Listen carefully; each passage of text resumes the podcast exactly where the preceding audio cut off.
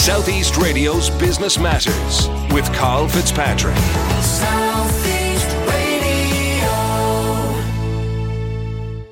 Well, Dalton Phillips is the Chief Executive of the Dublin Airport Authority during a time in which the global aviation sector has witnessed unprecedented levels of turbulence.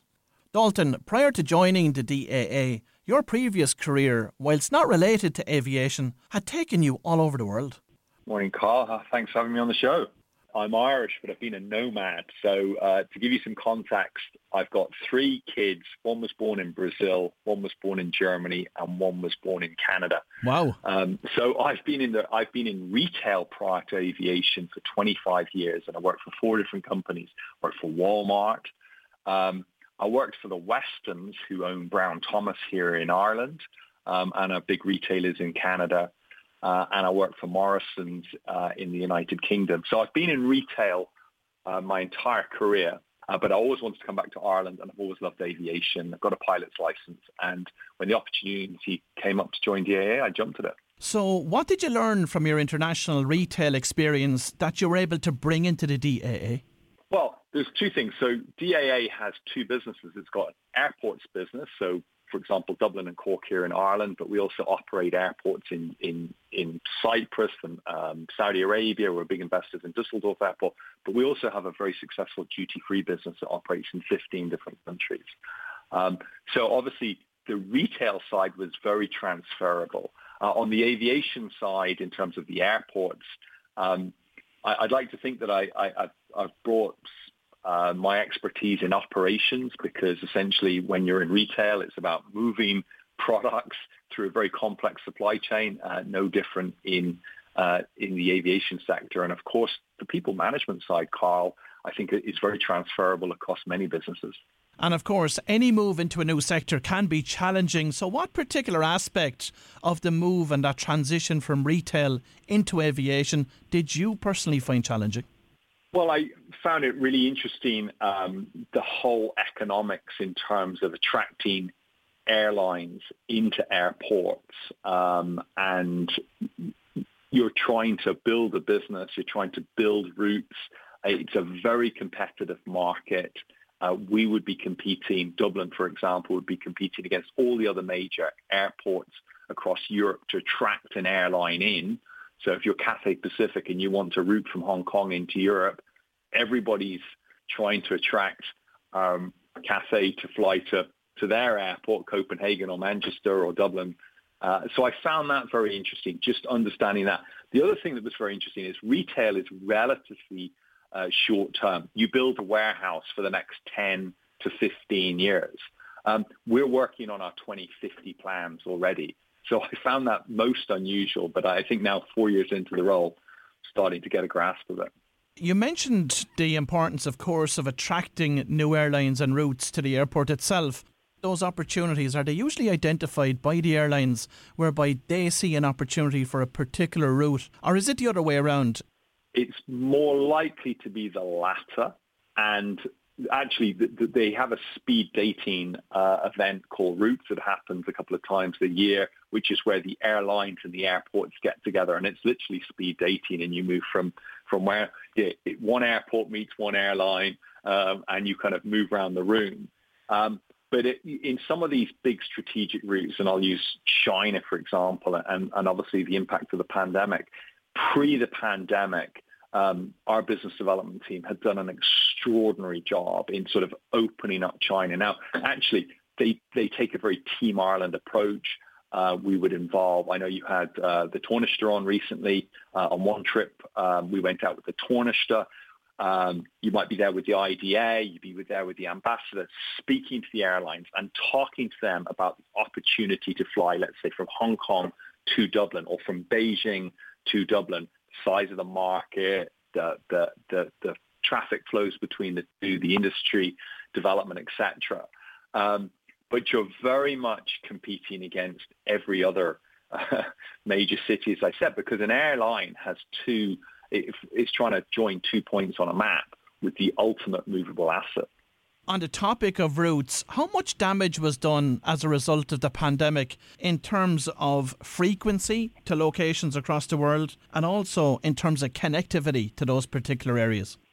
Well, it's had a devastating blow to Ireland, and, and we're obviously an island nation, and we are utterly dependent on uh, aviation to connect to the rest of the world. So if you take Dublin Airport, for example, it would have connected to 200 cities pre-pandemic.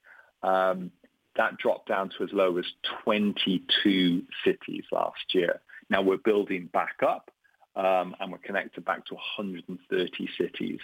Um, but there's still a long way to go from 130 to 190. So we were reaching out to, in countries, that's 42 countries down to 11 countries. So it's going to take time. And I use that Cathay Pacific Hong Kong example.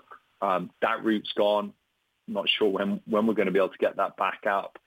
Shanghai, we had just we were just launching Shanghai as the pandemic hit. That's gone, and those sorts of routes, Carl, they really give Ireland a strategic competitive advantage. A, country like Ireland with a direct route into Shanghai, you've got urban areas like Lyon, which is the second largest urban area in France, has no direct connecting traffic to the US. Uh, and there we were getting direct traffic into Beijing. So a, a, real concern. But look, we're going to have to build back and focus on it. It's going to take a Team Ireland approach. We're going to need every minister that's got a valid passport on a plane with us going out there, uh, shaking things up. So, Dalton, that's the impact on connectivity. But what about frequency? That must have been vastly reduced as a result. Oh, totally. And look, you don't have to look far. Just look at London, where you would have had uh, frequency at least every hour, sort of 24, 28 uh, flights a day. Uh, and now um, even Heathrow has got a relatively thin schedule. Um, there is a lot of capacity in the market, though, because the load factors today, Carl, are having dropped down to, to load factors for, for your listeners who don't know, is the percentage of people um, that are on that flight versus the full capacity of that flight. And obviously that drives the profitability of, of the route. Uh, load factors were down in the 30%. Now they've crept back up to the 70%, which is very encouraging. Uh, but it still means there's quite a lot of capacity. So airlines are going to be cautious, Carl, about putting on more frequency until we see that load factor increase further. In your estimation, how long do you think it will take to recover both the connectivity and a frequency of flights back into Dublin Airport? Well, I would say the following, Carl. I'll give you the short term and the long term. So if we look across Europe, the analysis would suggest that by the end of this year, uh, we'll be back to about 80% uh, of 2019 levels. I'm talking about as Europe as a whole. So that's really encouraging. So 80% uh, of the traffic flows that we had in 2019 by the end of this year. Very encouraging. Um, if you look at the longer term, most commentators feel it's going to take until 2024 uh, to return to 2019 levels. Um, and in terms of frequency and connectivity, I mean, both of those will feed into that but there are going to be marked shifts in how people travel. Now, in Ireland, we are fortunate because 80% of all the traffic in and out of Ireland is what's called VFR, visiting friends and relatives, or leisure, and only 20% is business. So some of the structural shifts that are going on with your listeners who are who are obviously using video conferencing a lot more now, that's going to play out, but it's only going to be 20% of the traffic flows that will be impacted by that. But it's going to be it's going to be three or four years, Carl, uh, until we're, we're back to pre-pandemic levels. At the onset of the pandemic in March 2020, you quickly set about raising 1 billion euro in liquidity. How did you raise this amount and how critical was it for the overall survival of the airport? Well, we would have gone to the wall had we not raised it. It's as simple as that. Now, we are state-owned, but to all intents and purposes, and having run PLCs uh, prior to, to, joining DAA, um, we run this organization as a fully autonomous commercial organization. And that's been the culture of the business through successive uh, leadership teams. Um, so we had to quickly, as I said, fill our boots with cash because we didn't know how bad it was going to be. What we did know is we from basically March 17th last year, we started losing a million euros every single day. So we raised a billion. We went out to the bond market. Uh, we raised 500 million euros, 12-year money at 1.6%. So good, you know, good pricing there. Um, we went to the EIB, took another 350 million. We went to our banks, got another 150 million. But it, it actually, it was it was relatively straightforward raising that amount of money because going into the pandemic, our team um, and our CFO uh, had done an absolutely extraordinary job in, in managing our finances. So we went into the pandemic with a very strong balance sheet. Had that not been the case, Carl, we'd have gone to the wall. And of course, having that state support behind the organisation was absolutely fundamental to raising that money, I've no doubt. Now, back to the frequency and bringing back routes, would you like to see government providing financial incentives to airlines to attract them into providing more connectivity? But we lost 300 million euros last year. And I know you said the state's behind us, but we wouldn't see it that way in the sense of we run fully autonomously. We raise money in the debt markets like any other commercial organization. So we're going to have to prime the pump. The question is, where does that support come to? Um, if you if you take Dublin Airport, we have arguably the lowest airport charges of any major uh, airport in Europe. So we're the Aldi or the Lidl of airport charges. Uh, so we're not in a position to reduce our charges any any further. Um, do the airlines need incentives to get traveling again? They absolutely do. But the whole ecosystem is crying out. And I think uh, government, we would obviously welcome supports into the sector. We are asking for supports into the sector for airlines, ground handlers, airports to start priming the pump again. It's so critical that we get aviation flowing again. And with all restrictions expected to be removed by October 22nd, what are your development plans for the DAA in a post COVID world? Well, we are obviously um, have to plan for the future. And as I said, we're, we're, thinking 2050, but we have 2030 is right around the corner, and and your listeners won't thank us if there are huge capacity constraints um, at the airport in 2026 or 2027. They'll be saying, "What were DAA doing all this time?"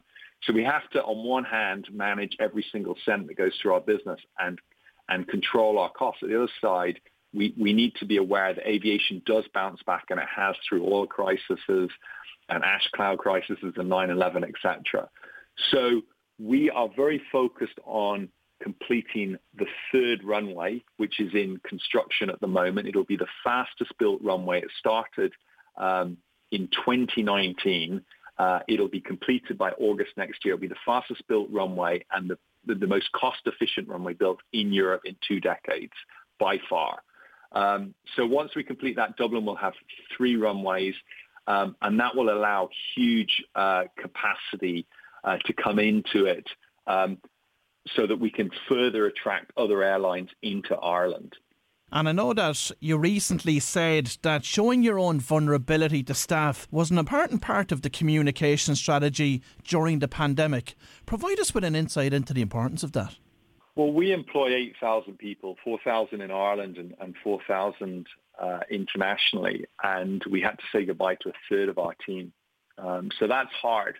Um, uh, everybody in our team took for, for a year a wage cut of somewhere between 25% and 45%, every single member from the board down.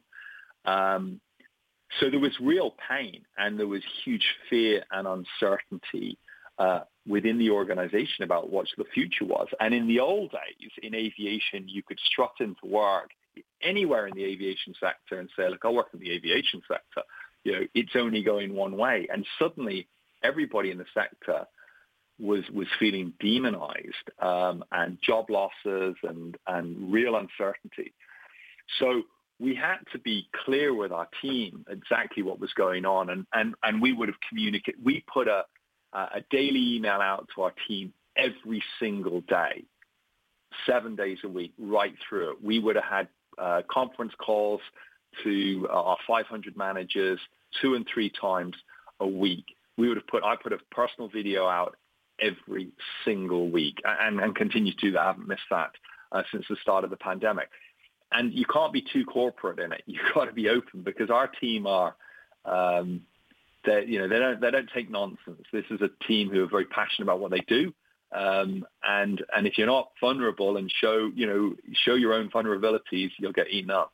And of course, DAA is a unionised environment. So, how much support did you get from the unions during that process? Look, our union partners are key to us, and um, having worked in so many different countries um, and, and many years in Germany, I'm very familiar with the partnership that you can have with the unions. And uh, we were very transparent with our unions uh, exactly about the situation we've been in. Now, fortunately, prior to this, we, we've been really working on developing that two-way partnership with our union partners.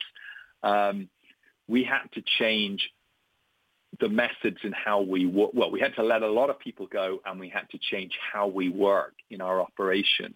And we, we sat down with our unions and 93% of um, our, our, our team members voted for the, the changes that we wanted to introduce, which would, would allow people to leave the business, but would also um, build, you know, give us a platform to build going forward in terms of new work procedures. And so we couldn't have got through this without the union.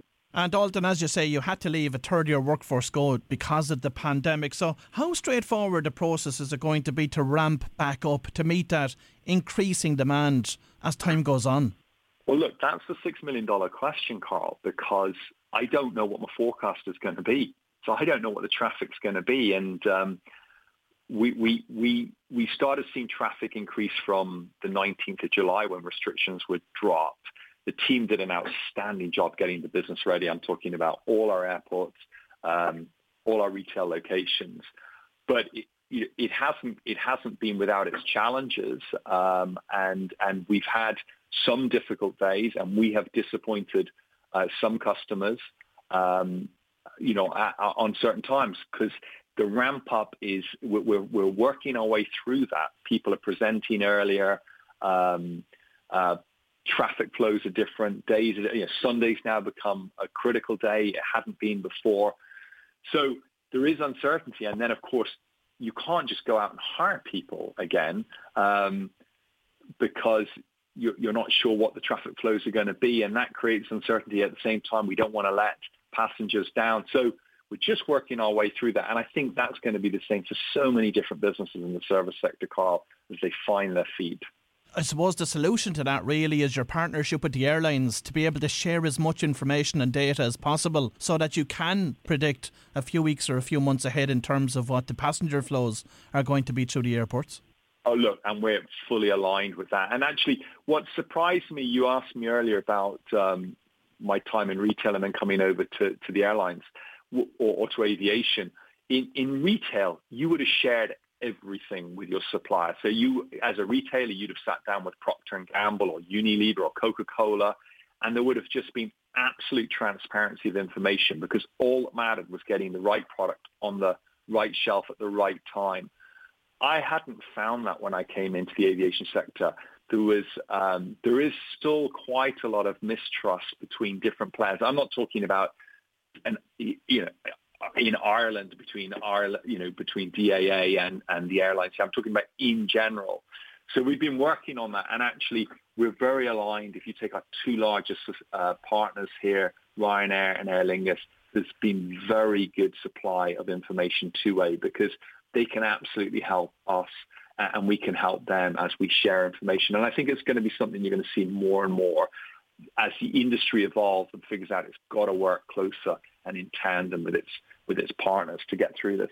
Well, if you've just tuned in, that was Dalton Phillips, the Chief Executive of the Dublin Airport Authority, and I'd like to thank Dalton for sharing a fascinating insight into the aviation sector with us this morning. Southeast Radio's Business Matters with Carl Fitzpatrick.